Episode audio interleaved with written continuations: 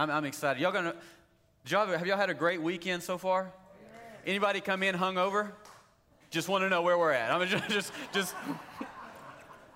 You never know until you ask. I've always been told that. When if you if you'd asked, I'd have told you, but you didn't ask. So I want to know, because we're talking today about on earth as it is in heaven. On earth as it is. This has been our message series that we're in. And if you've ever anybody ever roll, ridden, ridden a roller coaster. And by the way, I've heard some really good humor uh, of somebody else I met yesterday goes to Magic Mountain, is it, where, where the little log ride goes up. And so I had this hilarious joke that, or, or experience that Pastor Cass had.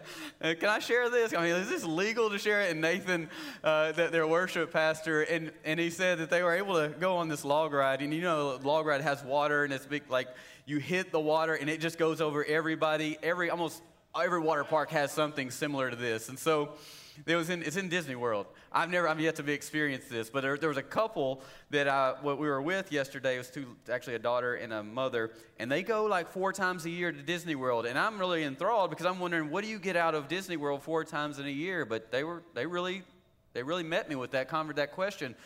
But I had to tell them this story that I heard last week because Nathan, pastor, the, the, the worship leader there, and Pastor Cass, we're gonna say, he said, Pastor Cass asked, "Can I? Can we get on this log ride? Can we? Can we do this?" And the guy's like,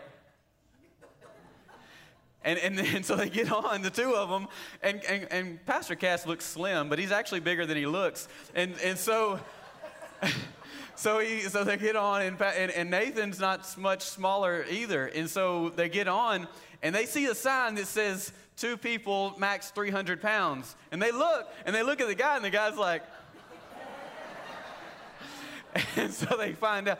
So I, I say that to say this part. I'll get you the, the rest of it. But we've been in this message series, and we've kind of been making that click, click, click, click, click, click. You know, that, that, that sound that a roller coaster makes as it's going up. And we're at that place in the series where it's like, you have that split-second thought like, oh no, what have I done? Because what's coming next is, is like the fun and the excitement, but I don't even know if I'm ready for the excitement. Well, for these guys, the excitement was all water left the facility once they finally, when they hit it. Talk about dry ground. Full circle right there. so, so that's what we're going for. But, you know, at some point, you got to have that message in there that says, whoa, you know, I got to have some self, some introspection, some self-analyzation, some self-awareness of where am I in this and what is keeping me, possibly keeping me from worshiping God because of who he is all out. And so you, you kind of came into this, but that's really where freedom comes in whenever you start to realize, you know what? God, this is not God's best for me, and I've settled for less than God's best. And so for me to get out of this, to get into freedom, I've got to get out of this. And so we've been singing these songs about he is my deliverer. The victory is ours. It belongs to him, but he gives it to us. Isn't that beautiful? He wins it all. He takes it. He takes everything, and then he gives it back to us, but it belongs to him. I, it's just, it's just an amazing thing once you begin to explore more with God and understanding his perfect plan for us. And that's the, that's the message that we're in today. It's his plan. What is his plan? Well, I'll tell you what his plan is not, and I'll tell you what his plan is. And so we're gonna we're gonna bring through. We're gonna do a little bit of expo- expository teaching with some with some uh, with some uh, um, topics within that. And so I do want you to know it's probably the most challenging message in this series. But next week, I'm telling you, we're gonna. Y- Y'all might miss it, but we're go- you're going to get on Facebook and you'll watch it. We're going to have some fun the next few weeks.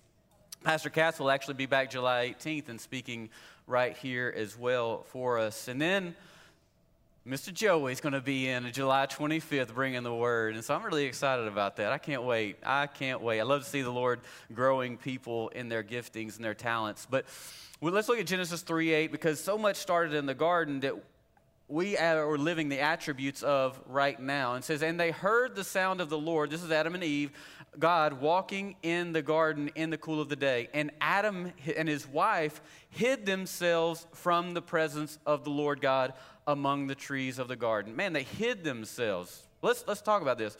Because what pulls us away from the presence of God? Sin or not doing what God told us to do. right?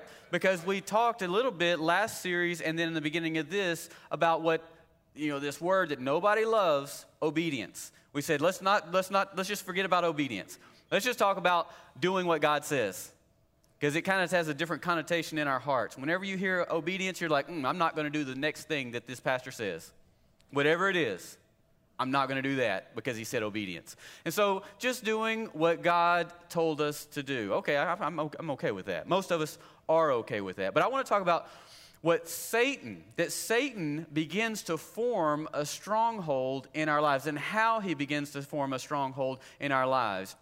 And us serving that stronghold is what takes us out of the presence of God.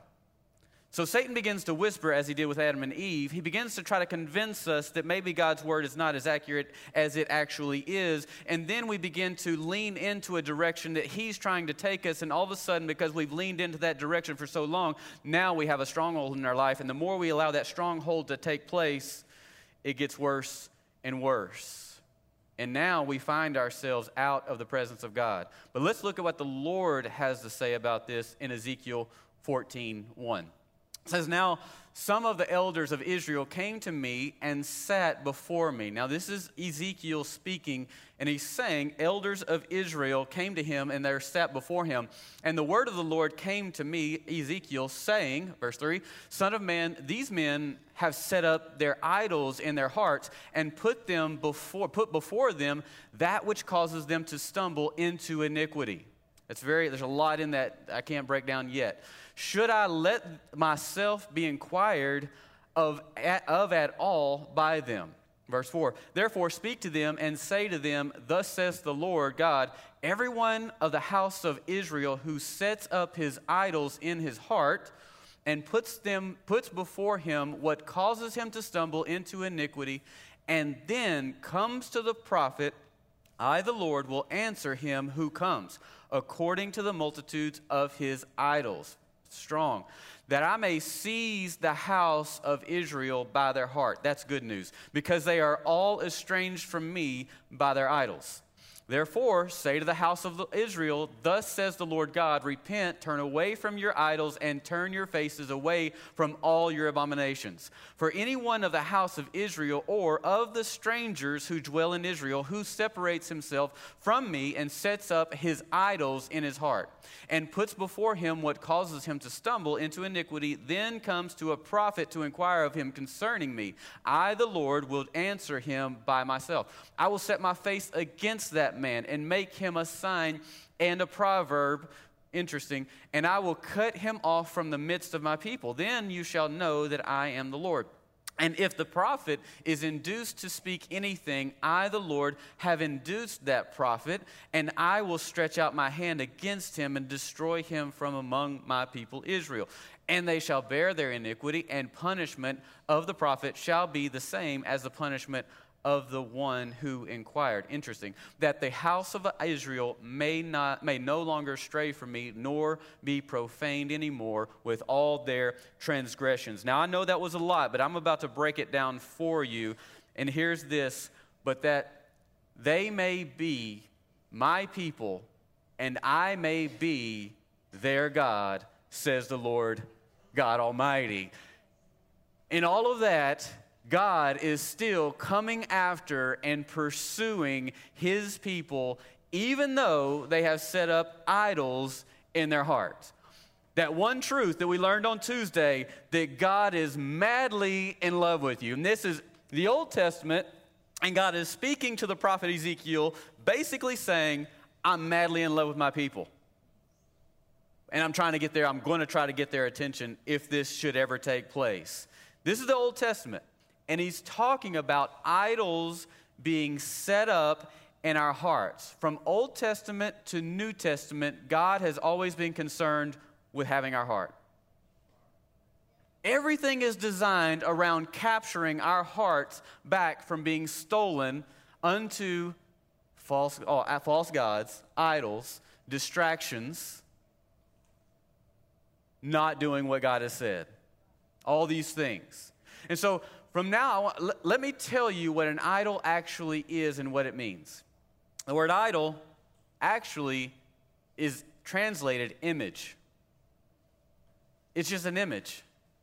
It doesn't have to be a carved thing. It can be just an image. Look, let's look at this in Exodus twenty-four. In fact, idol does mean image, and it's translated this way. You shall not make for yourself a carved image. It's simply an image.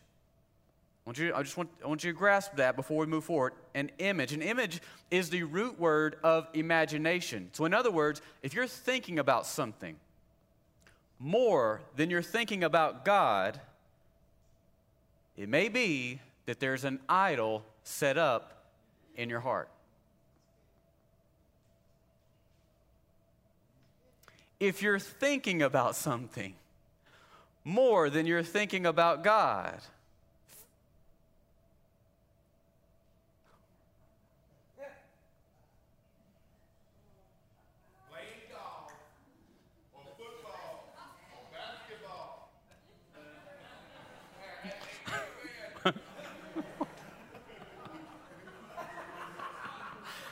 that's just how some people smoke cigarettes. But this is why when we call a fast, like we did this week, when we call it, every one of us get to see what's in our hearts. We get to see where our tensions goes. We get to see where our cravings are. We get to see what our true distractions are, because we have this battle of, am I really going to spend that time, or do I have that time, or will I set aside that time for to focus on the Lord solely? Because that's where the tension begins whenever you start to say, hey, let's have a quiet, let's start a fast. Let's worship together the same songs, the same videos. Then comes that tension of a discovery of what's really set up in my heart. And none of us are exempt, by the way. This is not a place of shame and guilt and condemnation. This is a place of realization, self-awareness. Here's where we are, but here's where we're going. Can I get an amen real quick? Okay, thank you. We're not, we're not putting anybody down. Let me show you some ways, though, that you may, you will know, you may know that you have a, set up an idol in your heart. Number one is presumption. Presumption. Ezekiel fourteen three says, Son of man, these men have set up their idols in their hearts and put before them that which causes them to stumble. You see, if you, if you have an idol, you'll begin to cater to that idol. Like, you'll start making plans around that idol. You're making plans to spend time with that idol, making plans to be focused on that idol, to making plans to, to just be in a place where it's just you and that image. That thing that's in your imagination, that takes up space in your imagination, that idol. I want to bring it to you where, where your ponderings go, where your meditations are, where, man, if this thing ever gets messed up or messed with, my heart gets pricked a little bit and I get upset. Or if I don't get to do this enough, ooh, I am upset. I'm troubled. See, you'll begin to make plans of how you can even sin. You'll protect You'll protect time around that sin, because having an idol in your life, an image that's that's more focused on than God, it, it's a sin. Ezekiel, I'm sorry, Romans thirteen fourteen says, "Put on the Lord Jesus Christ, and make no provision for the flesh to fulfill its lust." You see, our flesh has so many desires, so many things we want to do, things we think we should be doing, or we think in our imagination we know what is right. But instead of the thing that we know is right, we start making provision. We start setting up a, a little side side money account so we can do more of it. We start setting aside, uh, you know, start setting uh, stocking up some maybe more tackle or whatever it is. More, more. Uh, you're, you're you're holding on to your Netflix season so that you can binge watch for three days straight. Today, some of you are probably going to go home and watch Yellowstone all day because they're playing every season back to back. Every, y'all know. You kind of get where I'm going. You're setting up space, protecting time, and it's really, you know what? I'd rather be doing this than spending time with God. It's easier for me to do this. But how many times do we make provision for the things we have that are taking up time in our imagination? We begin to make a story for it. We begin to make cover for it. We begin to, we begin to protect that idol that's in our heart. We begin The presu- and that's we we we begin to say, you know what? It's okay. It's okay if I do this. It's okay to, to spend more time here. It's okay to spend more time with this thing than it is with God. And it, if, if you ever had this thought, and, and hey, you'd be an anomaly if you didn't. You know, it's okay if I do this thing. God's going to forgive me anyway. Like, I know I'm about to sin, but I go and do it anyway because I'm presuming that God is going to forgive me anyway. I'm presuming upon the grace. Yes, he will, but should I even be doing that? Should I even be going there? Should I even be testing the grace of God? Should I even be testing the goodness of God? And Jesus, Jesus talks about this when he says you cannot serve two gods. Remember, he uses an illustration that's really close to our heart. He says you can't serve God and mammon, because you'll either love one and hate the other. You'll love one, you'll serve the other. It just hit me. This may be why so many people struggle with serving the Lord at church. You'll love one, you'll serve one, and you'll hate the other. So you end up either doing what God says, or you end up doing what you think is best. And so you know when it comes to the case of mammon, you know because ma- God will say, hey, you should be generous in this area. Mammon will say, don't you do it. You'll never be able to afford that. And so what ends up happening is you're not really listening to yourself. It's not even a thought that you gave yourself. As a byproduct, you start listening to the spirit that is behind the idol, rather than listening to the voice of God. And whenever we're not listening to the voice of God and we start listening to something else or protecting or creating provision, something else is driven by fear, then we're listening actually to the spirit that's behind that thing. And this is having an idol in your heart, and you cannot live in nor carry the presence of God if you have an idol that's taking up space in your heart. And we're talking about through this series that we truly can carry the presence of God. We're, we're built to be presence carriers. But we've got to move beyond presumptu- being presumptuous if we're going to get there. Number two is this, estrangement. Estrangement. And I know this is not a very co- common word, but I'm going to show you in Scripture what it talks about and what it really means when you talk about extra- estrangement. Ezekiel fourteen five says, that I may seize the house of Israel by their heart, because they are all estranged from me by their hearts. Now, in, in Scripture, whenever you're talking about estrangement, it's talking about God's people have gone away and have adulterated against him. They've literally begun to love another god other than God.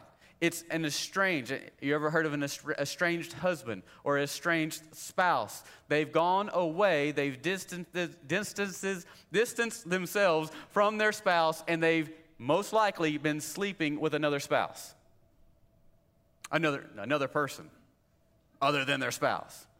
And this is what God is saying about his people. They become estranged. And this is saying there, there's now distance between us, because of the image, the idol that, that God, that people have put before them. Separation. Now remember, we're married to God, right? We're his people, we're his bride. And so when we begin to spend time, more time, with something other than God, that becomes an idol. We have now estranged from God, become adulterated with this thing, and then we try and go slip back in bed with God. Sunday's coming. I need to get back. Estranged. So God is saying to the house of Israel is married. The house of Israel is married to me, but they've been sleeping with another idol. They've been setting in front of their hearts some other god that's not me. Now let's look at the cycles of God's people. Jeremiah three six says, "The Lord also said to me, said also to me, in the days of Josiah the king, have you seen what backsliding Israel has done? She has gone up on every high mountain and under every green tree, and there played the harlot."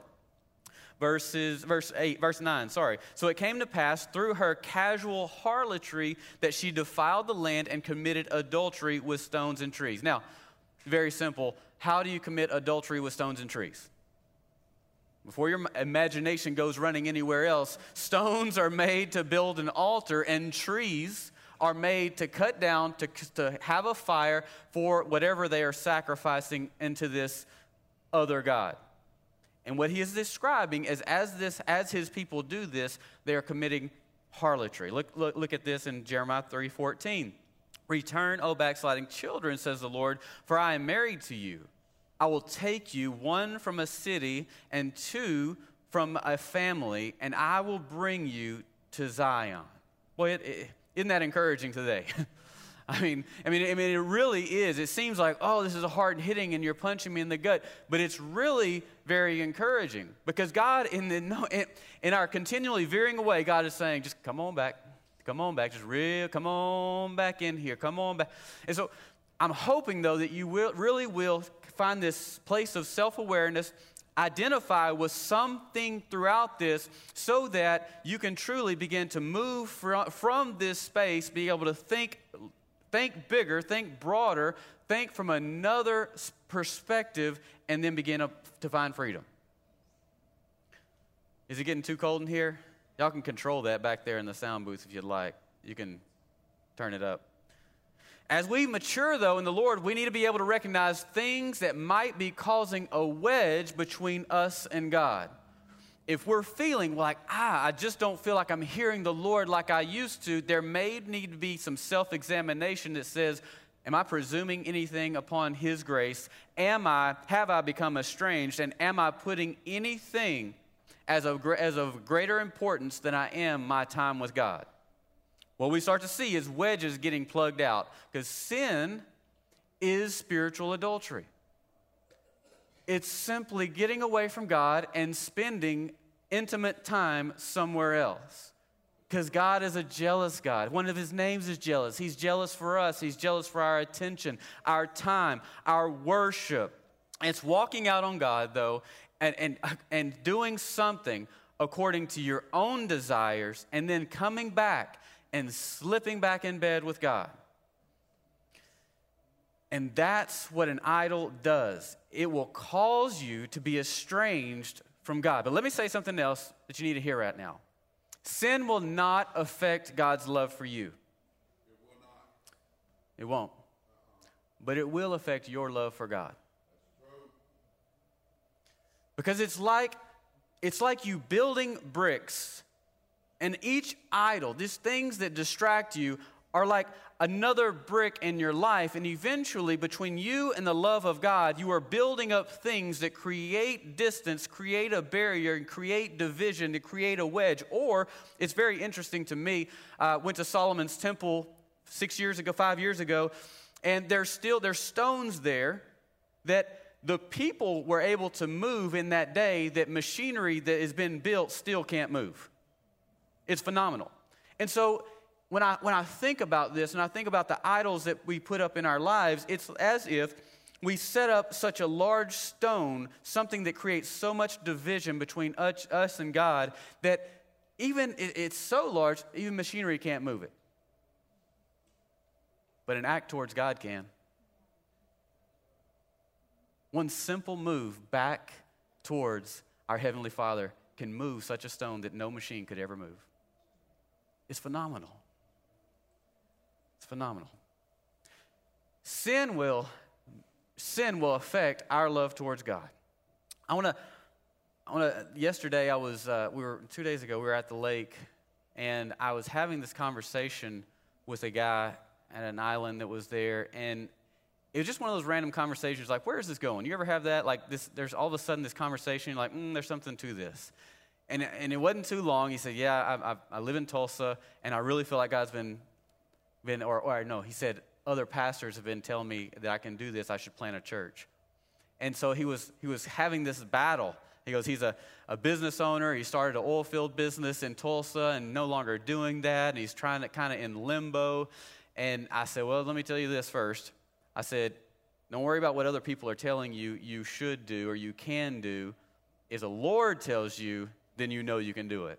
But let me tell you, when times get tough, if the Lord has not told you, then you will always look back and wonder, did the Lord really tell me that?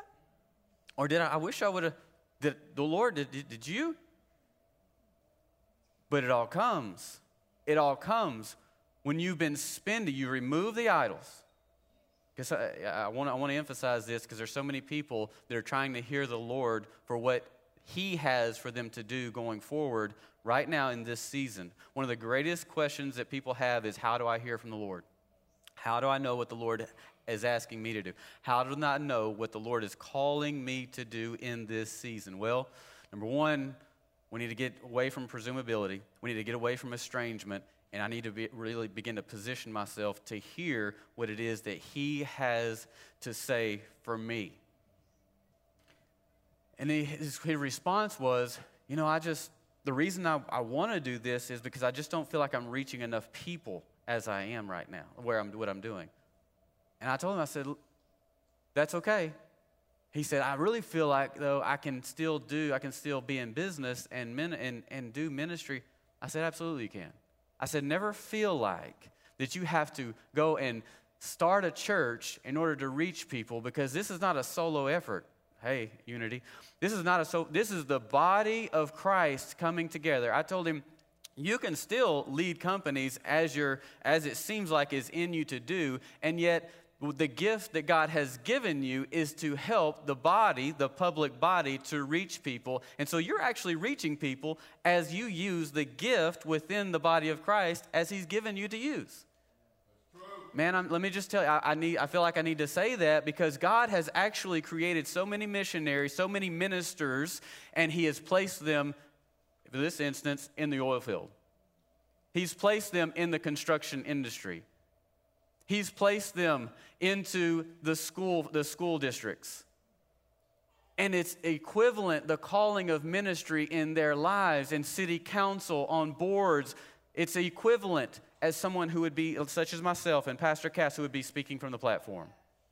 There is no division. There's no hierarchy. There is this linear movement of God who is the people that he's called to go into all of these fields of work. I will say that, yes, there are some people that are called to minister, to be full-time ministry. But that's not everybody's calling. So we're here to equip the saints for the work of the ministry. And as saints, we go out and we do the work of the ministry. We come in, like we talked about last week, come in to worship, we come in to, to serve, we come in to love, and then we go out to war. We come in and we go out.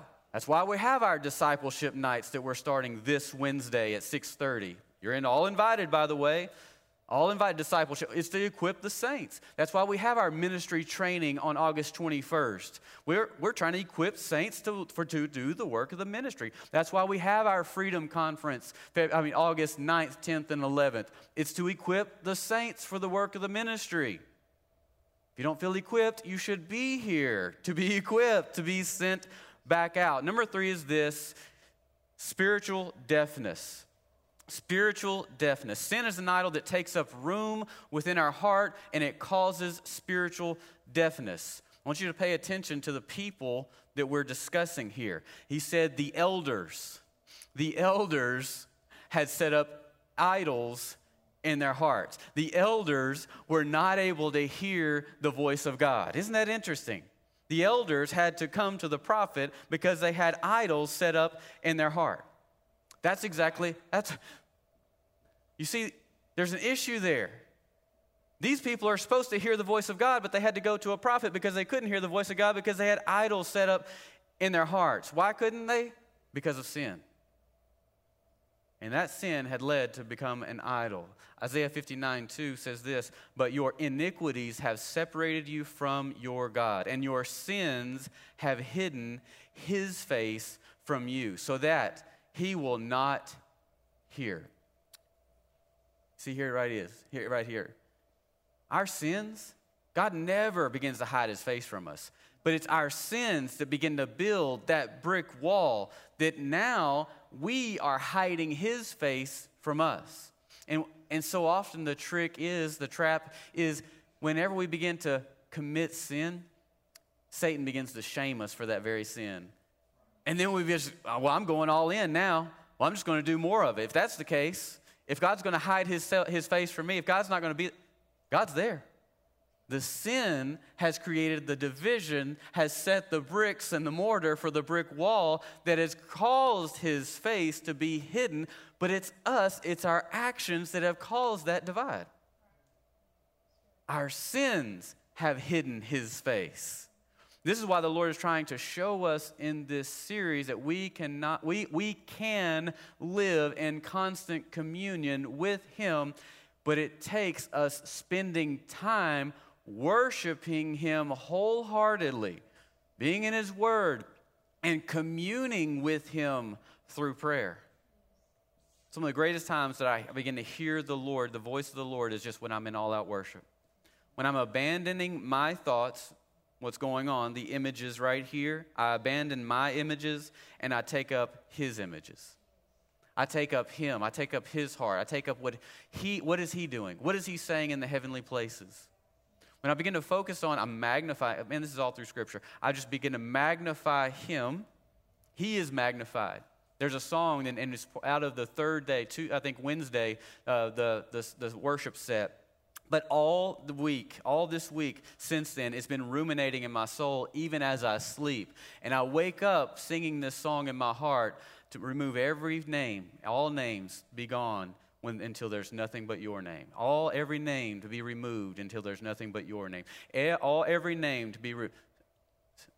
Anxiety has a name. Worry is a name. But when I magnify those, they become, they begin to take control of my imagination. The images, they begin to bear up images in my mind. And when I'm, I'm grabbing a hold of those, God is not magnified. But when I begin to, as this song would say, removing every name but your name, every name but your name, every name to be gone but your name, it causes me to set every one of those idols that try to build up a brick wall in my life to take my attention away from what God can do, has done, and wants to do in my situation. It takes the attention. I have to cognitively, actively, intentionally remove every one of those bricks, those idols, so that I can magnify God so that he can actually move in my situation. Boy, I'm hoping I'm speaking to somebody today. Amen. Thank you. So when the Holy Spirit is speaking to us, we unknowingly turn down the voice of God. And when we're not intentionally removing these idols, we turn up the voice of these idols.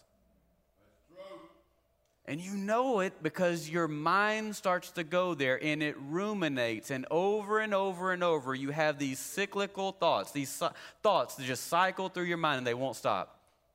Well, because you're meditating, meditating on the wrong thoughts. They're image, they're mere images of what we have we have come to believe is best for our lives, these things that we want to do. There's things that, well, here's what I think I should do. Here's what I think my I, I, would be best for my me. Here's what I think that would be best in this scenario. Here's what I think would be the best outcome. But we start living and learning and, and doing out of these anxieties and these worries and these stressors rather than magnifying God and say, well, but, but what do you say, God? What would your outcome look like? What is it that you want to do, you want me to walk out in this situation so that your outcome can actually come into fruition? We try to do our best effort, and it always come up, comes up short, and we get more and more frustrated, and oftentimes we get more and more frustrated with God, but we never invited God into the situation. We went and did some godly things, and then we came out and we did some self things. We made some self choices out of our godly experience. So we begin to magnify these idols instead. So we settle for less than God's best in our lives. And you go long enough and you will begin to believe that you are hearing God's voice. In reality, it's just the voice of that spirit that's behind the image, the idol, the distraction that you've been embracing and holding up in your head. It's been placed before your heart. And that thing, because it's been given so much attention, has been now been given the right to speak to you, and it's really the Spirit that's entering in through that thing that is actually speaking through you, to you. And now it starts to move your life around and change you. You, you start to live long, and you start to listen to it long enough. You'll think you're hearing the voice of God, but it's not the voice of God. I had a, a friend years ago that it was my accountability partner, and God used him mightily even to take me into ministry. He used me for account. Uh, I mean, God used him for accountability, and and all through this time. And it's interesting because two people can be walking step by step and doing the same things, except for one is getting near to God, and then one of them just refuses to allow God to take up space in their heart. I don't know if you've ever had a friend like that. But this friend who we tried to help so much had a, had a wife in another country. And he moved here to try to get his wife to, uh, to America. All valid reasons. Great guy. Wonderful guy. But as soon as he, as soon as he gets a little stressed and gets a little anxious and gets a little worried and starts to doubt, hey, doubt a name. How many have the doubt? Don't raise your hands. But that's an idol. When doubt starts to be, become your leader, the voice, rather than God. So he has a, an estranged relationship and another child with another woman. And man, when I just started to correct that and bring that and address that, the repentance was there. Sorry, the, the, the crying and the weeping and, and, and, the, and the sorrow was there, but the repentance never followed it. And so we can do all these emotional things. We can have all these emotional moments. But if that heart of repentance doesn't follow this moment of correction and addressing and removing the idols, then we just start drawing right back to that idol. We just start going and reaching back because we haven't truly learned to trust the one true holy God, that he loves us that much. He's madly in love with us, that he's wanting, he's desiring us to remove those bricks from in front of us, between us and him. That's the sin, those sin bricks. Removing those sin bricks so that his face can shine fully on us again. Man. And even, even then, in the midst of all the crying, not ready for repentance. How many of us have been there? Like, I, I, yeah, I've been there. You can address it and correct it, and I'm crying, I'm sorrowful, I'm, I'm sad over it, but I'm just not ready to give it up. So lost in our sin. When people start to say they have peace from God, and they're going through a situation like this. He was, he was saying, I had to correct it because he was saying, we're hearing God, we're reading the Bible together, and we're hearing God together. Brother, you're not hearing God. Your wife is in another, if your wife is in another country and you think you're hearing God with another woman, that's a different spirit. Let me tell you this way, you think, well, that's, that's so explicit, that's them. Um, if you're listening to another voice and you're listening to a, another ideology, if you're listening to doubt and worry and fear and anxiety, and you're not listening to God, you think that God is, you think that this God, this idol is telling you, you need to just go and, and leave and, and not do and ca- cause division or be about division. That's not the voice of God. Uh-uh. Number four is consequences. Ezekiel fourteen ten, and they shall bear their iniquity. The punishment of the prophet shall be the same as the punishment of the one who inquired. Punishment here is the same word that's translated as iniquity. It's interesting. And here's what he's saying. Because if someone is in sin and he goes to the prophet and gets counsel, and the, and the prophet addresses, the, I'm sorry, does not call this sin out, if the prophet does not call this sin out, then the prophet is actually embracing the same idol. This is why you want people around you that are willing to call out your junk. Because if they don't call out your junk and they won't call out your junk, it's probably because they're doing the same junk. Oh, it's true. And so this is why God is saying, if the prophet, if he comes to the prophet and the prophet won't call it out, well, that prophet's going to have the same punishment because these two are equivalent. Both now, both the elders have idols in their heart, and the prophet is embracing this same idol. That's why we need hard messages from time to time, because if we don't respond to what God is saying through the, the difficulties, we'll never be able to experience the full freedom that God has for us all. And it was for freedom that Christ went to the cross. It was for freedom that he died. It was for freedom that his blood bled, it dripped on Calvary. It was for freedom. It was for freedom. So many times we think we have more freedom if we don't get closer to the Lord. No, you have more bondage until you get close to the Lord.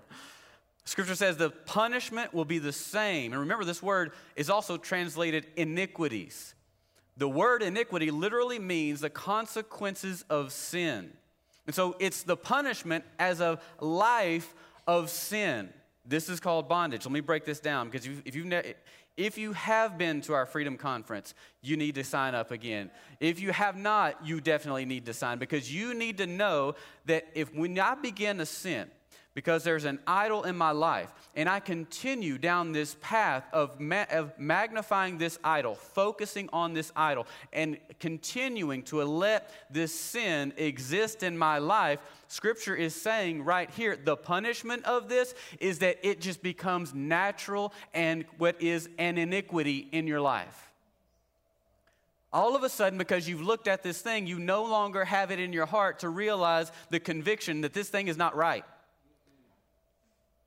And this becomes a natural way of life for you that is called the punishment of sin. It's called iniquity.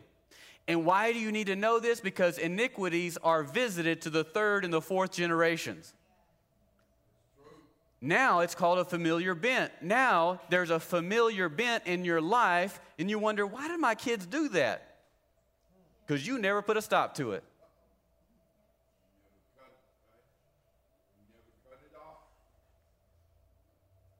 You watch Granddaddy do it, and you said, if he does it, I'm going to do it too. And he only did it because his daddy did it. And now we're wondering why the fourth generation's doing it too. Because great-granddaddy didn't stop it, granddaddy didn't stop it, and daddy hadn't stopped it. But somebody's going to have to cut it off. Somebody's going to have to start listening to the Lord and realize this is an idol, a stronghold in my family's life, and I'm not going to have it anymore. Amens all around. So there, so there becomes this familiar bent. And the reason that God takes such a strong stance against sin is not because he doesn't like people, it's because he loves people. He comes across so strongly because he's so passionate for our hearts. His greatest desire is to have our hearts. And he's continually using concepts to compete with our hearts so he can recapture our hearts. People who have sin in their lives, they tend to pretend. You know the word, well, before I go there, you know what actors used to be called way back, way back in biblical times? You might know, Pastor. But there was this place, before I get there, there was this place in Caesarea. I went in twenty sixteen, just about a month after my first child was born, and we went to Caesarea. Caesarea is right on the coast, and it's actually where they found the stone that Pontius Pilate actually existed. Everything was challenged, even with Christ and the experience with Pontius Pilate, until this stone was found. Now there's a monument, a memorial for that stone, and the stone is actually in Jerusalem. On Caesarea, though, that's where the hippodromes were, where they would fight with, with horse and chariots and, and often till death. Romans were pretty vulgar people. And so they would fight till death in these hippodromes. And so just outside of this hippodrome, there was a main hippodrome and there was a little, you know, amateur hippodrome. Well, there's this huge amphitheater. And I'm telling you, the wall, the seats are, the stands are, is, is, is crazy, probably one hundred feet, if not more. And when you get up there and you, you're looking straight down, this thing is steep. You're intimidated just standing up there. This is the place where it's believed that Agrippa, Herod Agrippa I, uh, was speaking, and the people said, that's the voice of a God and not a man. And he accepted that. A spirit, an angel of the Lord hit him, killed him, and worms came and ate him. Anybody know that story? All right. So Herod built this amphitheater. Herod had built this amphitheater, and there were there would be Greek actors' plays. They would come in to this amphitheater, and today they still have rock concerts in this place. They would they, they would have these uh, the, theatrical plays, and so the actors were called hypocrites. Crete to to speak, hippa from underneath or from behind. So they would wear a mask, and they would speak from behind the mask. Hypocrite, where we get hypocrite. So it's a person, because they would present themselves as the person of the mask. So it's a person who presents themselves to be one thing, but in actuality, they're something completely different. They present themselves to be passionate for the Lord or to know God, but in reality, they're more familiar with their idols. Y'all tracking with me? Hypocrites. There's three steps in this uh, this thing that's called idolatry. Number one, it's, it, it's convenient. It's inconvenient, rather, to worship God. It's inconvenient to worship God. Number two is, let's do something that's more convenient. Number three is this. You know what? Let's just add some other gods to this thing.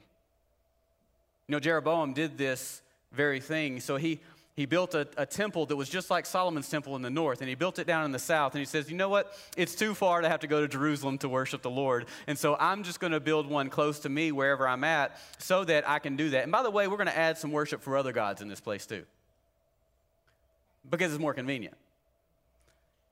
It's inconvenient to have to go to church. It's inconvenient to get out of my pajamas. It's inconvenient to serve the body of Christ. It's inconvenient to worship the Lord with my hands raised. It's inconvenient to be expressive towards my God who saved me from the hell. It's inconvenient. It's inconvenient to spend time, my quiet time, with the Lord. It's inconvenient. It's so much easier to do these other things. So why don't we just add this other stuff? No one would ever identify these things as idols, but they're stealing the attention because they're more convenient. They're taking the attention away that belongs to God, who really has the answers to all the solutions. Instead, we're, med- we're meditating on these other things that are actually hindering us from being all God created us to be. And it may be that these are the things that are actually hindering us from all-out expressive worship to our God, because he's not truly the one true God in our lives. Because he says, first commandment, worship the Lord. You shall worship the Lord your God with all of your heart, all of your mind, and all of your strength. You shall worship, you shall love, you shall serve. But it's not really that important to me, because there's these other things that I get to do. I love you. Man, thank you so much. But we've all at some point worshiped and served another God.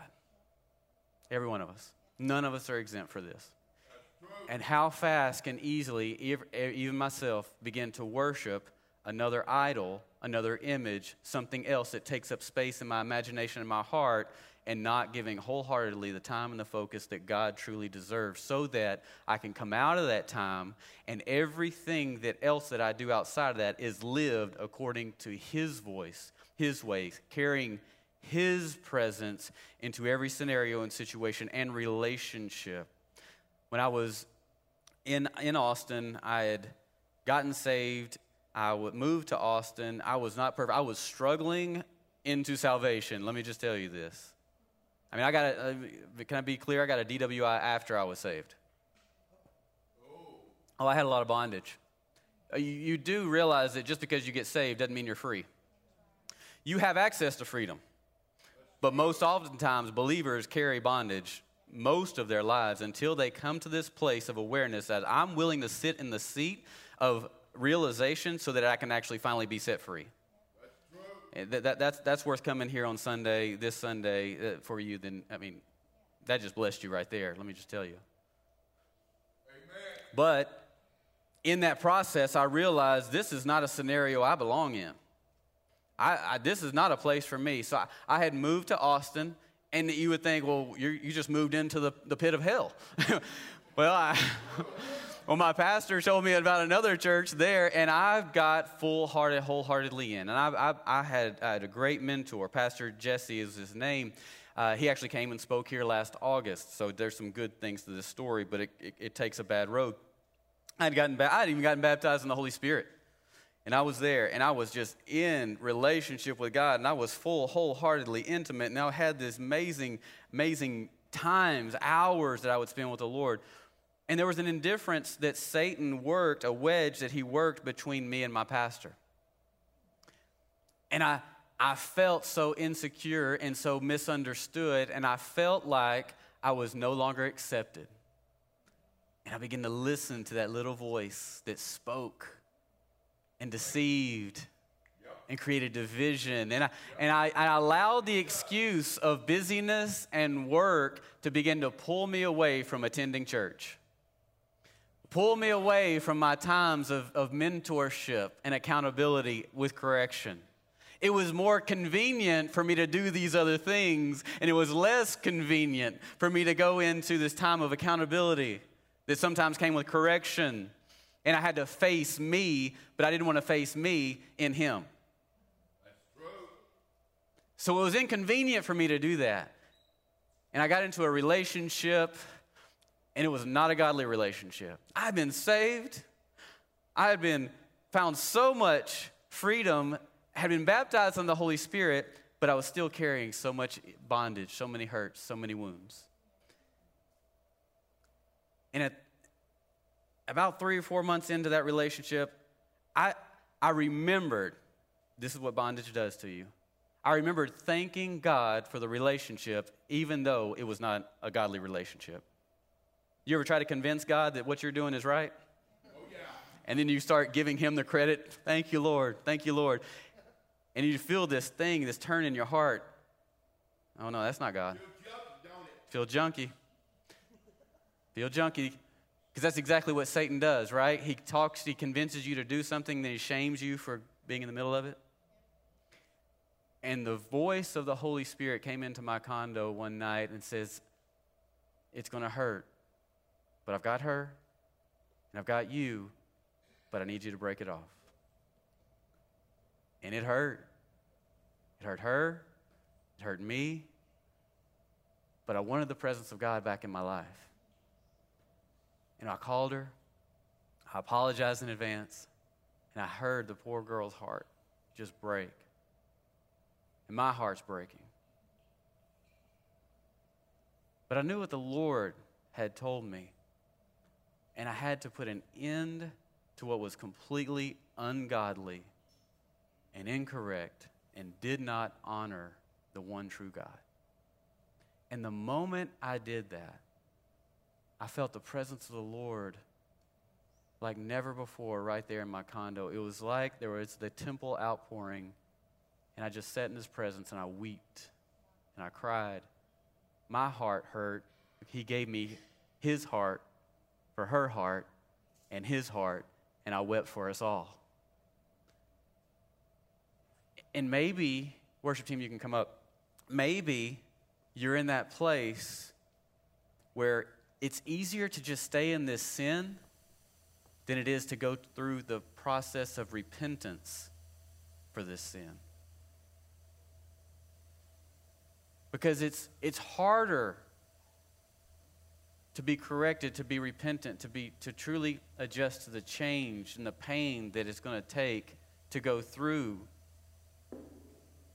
this change of heart, this time of transition, this truly becoming clean and pure before the Lord. I just don't know how that's going to feel. I don't know how it's going to turn out. I don't, I don't know about all that. I don't know if I can do that. It's just easier. Let me tell you, it's that very thing that's keeping the face of the Lord from shining upon you.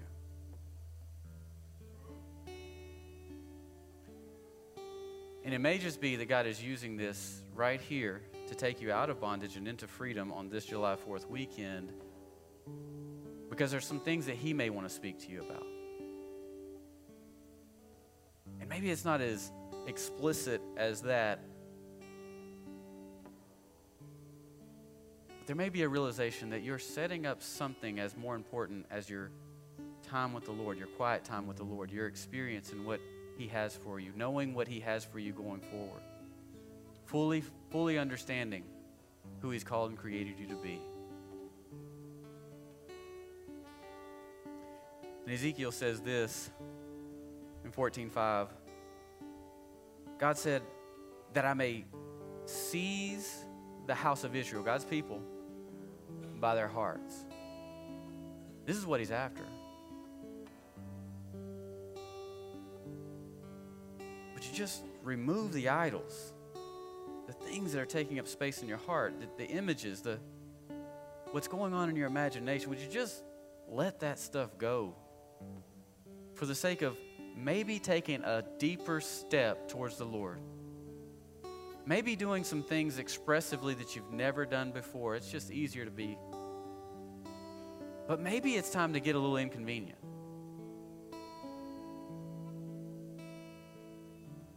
Maybe it's time for us to quit making Christianity so convenient.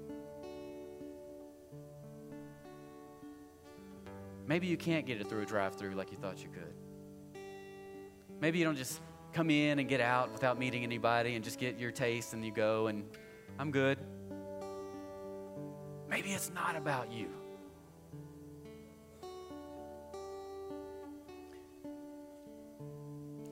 And this is not a message where, man, it just makes me feel so bad. No. Again, that's what Satan wants to say. He wants to condemn you. He wants to make you feel guilty. But you need to remember, you're a child of God. You've been bought with the blood of Jesus. And it is grace that not covers your sin. It empowers you to move beyond the sin that you've been stuck in. It empowers you to move beyond. I'm here, and I'm trying to figure out how to get here.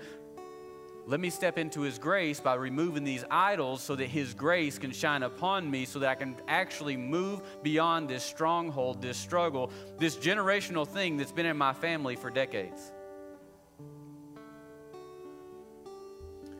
The only reason God is speaking to us about this idol in our hearts, these idols that are in our hearts, is so that He can remove them with you in conjunction as you hear His voice. Let me tell you, you think, you think you're hiding it from Him? You're not. If He's bringing it to your attention right now, it's because He's speaking to you about it and He's saying, hey, let's hand in hand, by my grace, remove this thing and everything that's connected to it that's actually keeping you from fully walking in me. And man, you have a gentle God that is passionate for you. And as you guys do that together, you're going to see that that's actually a plug. There's a dam that's in the way. And when that dam is removed, there's a flood that comes in. And when that flood comes in, there's this passionate expression that begins to emerge because it's really God flowing worship through you, flowing through you and back to Him because we're just vessels. We're just vessels. So I've got to remove all the articles that don't look like Him. And individually, the Holy Spirit's so gentle, He just wants to speak to you today. So can I pray for you? If you would, just bow your heads and close your eyes, however it is that you experience the Lord. Because the Old Testament's not a bunch of legalism. It's full of grace, and it's full of God seeking after His people's heart. And Lord, right now, I just, would you, could you just agree with me in your heart? Lord, right now, we just repent for having anything, any image, any unknown stressor, any unknown worry or anxiety, any activity, any hobby, any distraction that we've ruminated, we've focused on more than you yourself. Just ask this question, I ask it every week. What is the Holy Spirit saying to me? Holy Spirit, what are you saying to me? In a moment, our prayer team is going to be forward. And if you need prayer for anything, you don't have to have been a member at Thrive Community Church. You don't have to. Just, just come forward. I need prayer. Maybe it's not even about this. If you know how people are. If I come forward, they're going to think I had to repent for an idol that's in my heart. No one cares. And if they do, who cares? What's most important is there is an outpouring of God's love and grace in an area where there was distraction and confusion and pain and hurt and loss. It's the presence of God that just wants to flow in you and through you, become cyclical so that the world will know that Jesus has come because of the love that's on your face, the freedom that you're experiencing, the release of stress and worry and anxiety and burden. If you need prayer for anything at all, I'm just going to encourage you to come forward today. During this last song, we're going to worship. But if the Holy Spirit is identifying anything to you, just process it with Him today. Holy Spirit, what are you saying to me? What idol have I given space to on the mantle of my life?